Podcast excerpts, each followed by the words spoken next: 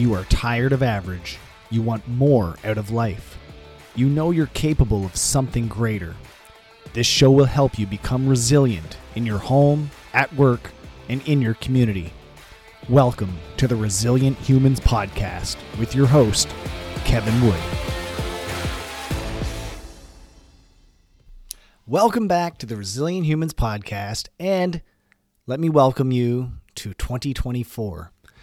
Now, I did not have this originally planned for today. I had a, a guest lined up, and but I, I feel like this is the best way to start off the new year of podcasts. And here's the deal: every year, and I'm not sure why this is a thing.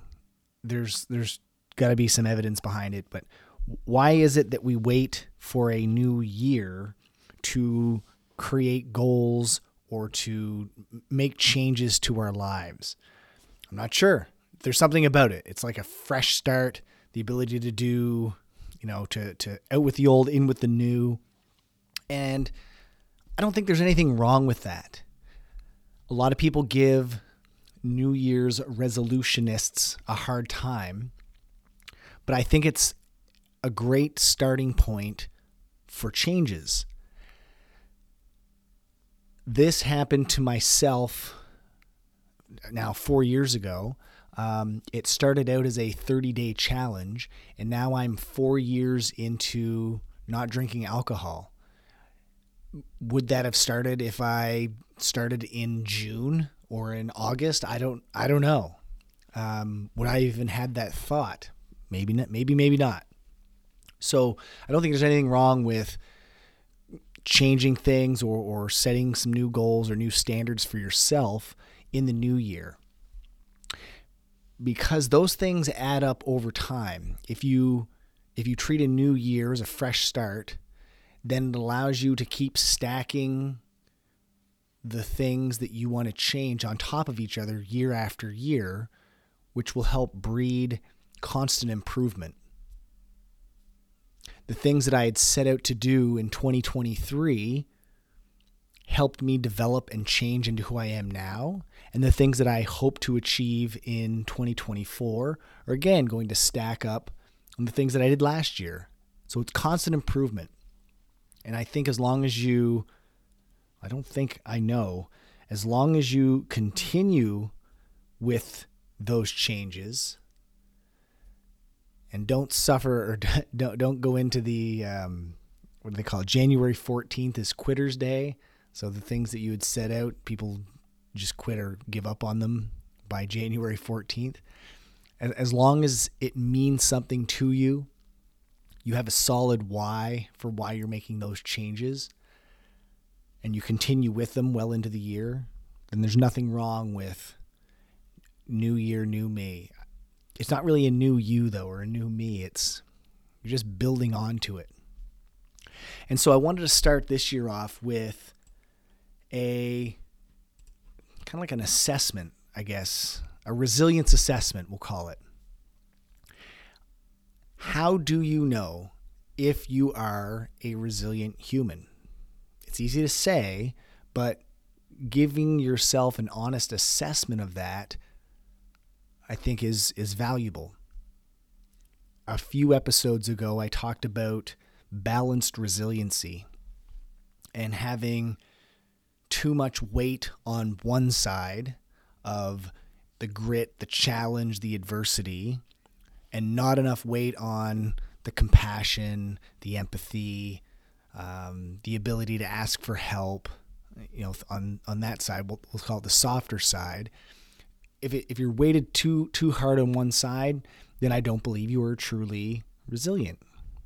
And same thing, if you're weighted too much on the other side of it, of too like you're all compassion and all always asking for help, but you don't have that ability to rise through adversity or to seek out challenges or have that grit, then you're really just you're too soft.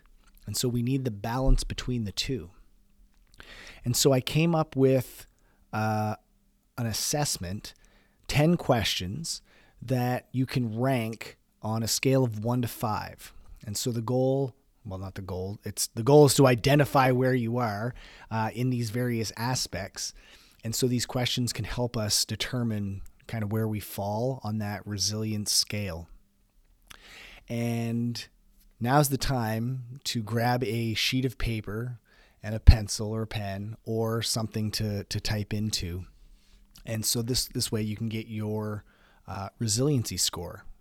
And so once you're ready, you, uh, hopefully you push pause and you're you're back at it here.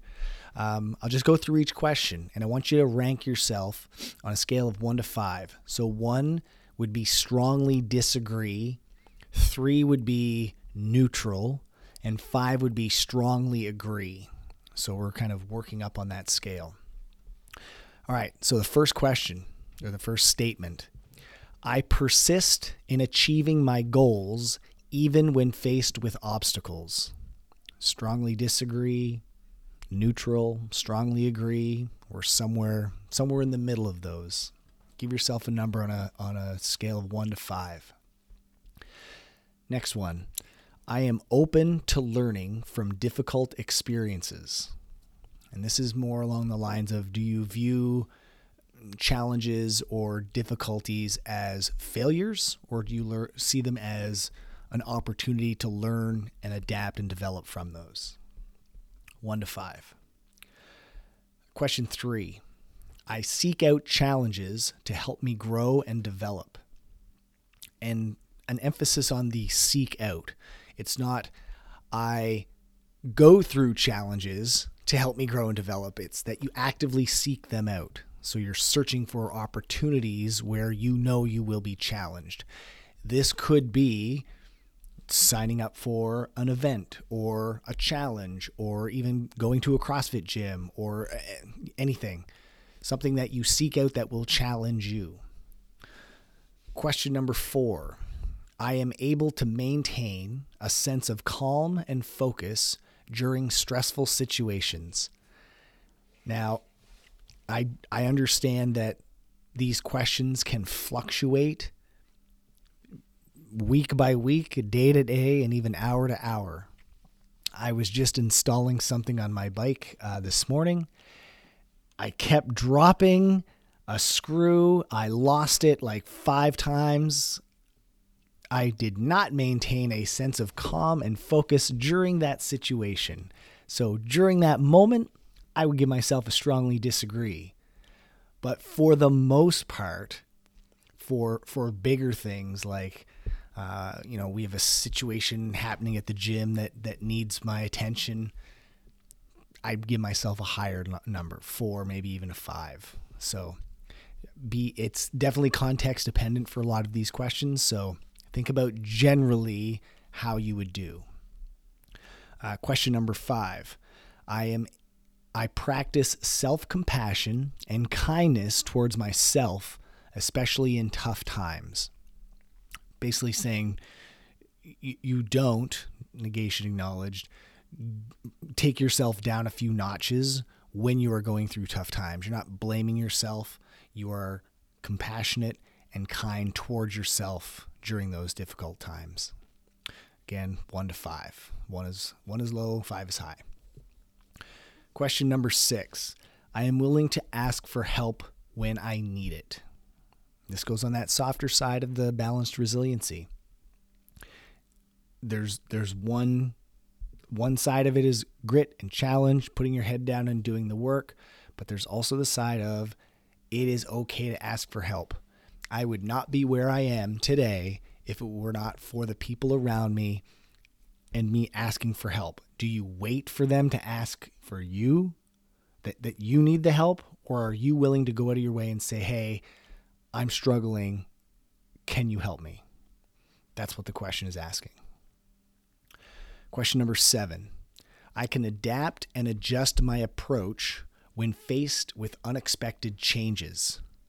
And I believe that's a very important component of being resilient is the adaptability to adjust and change as needed when things come up.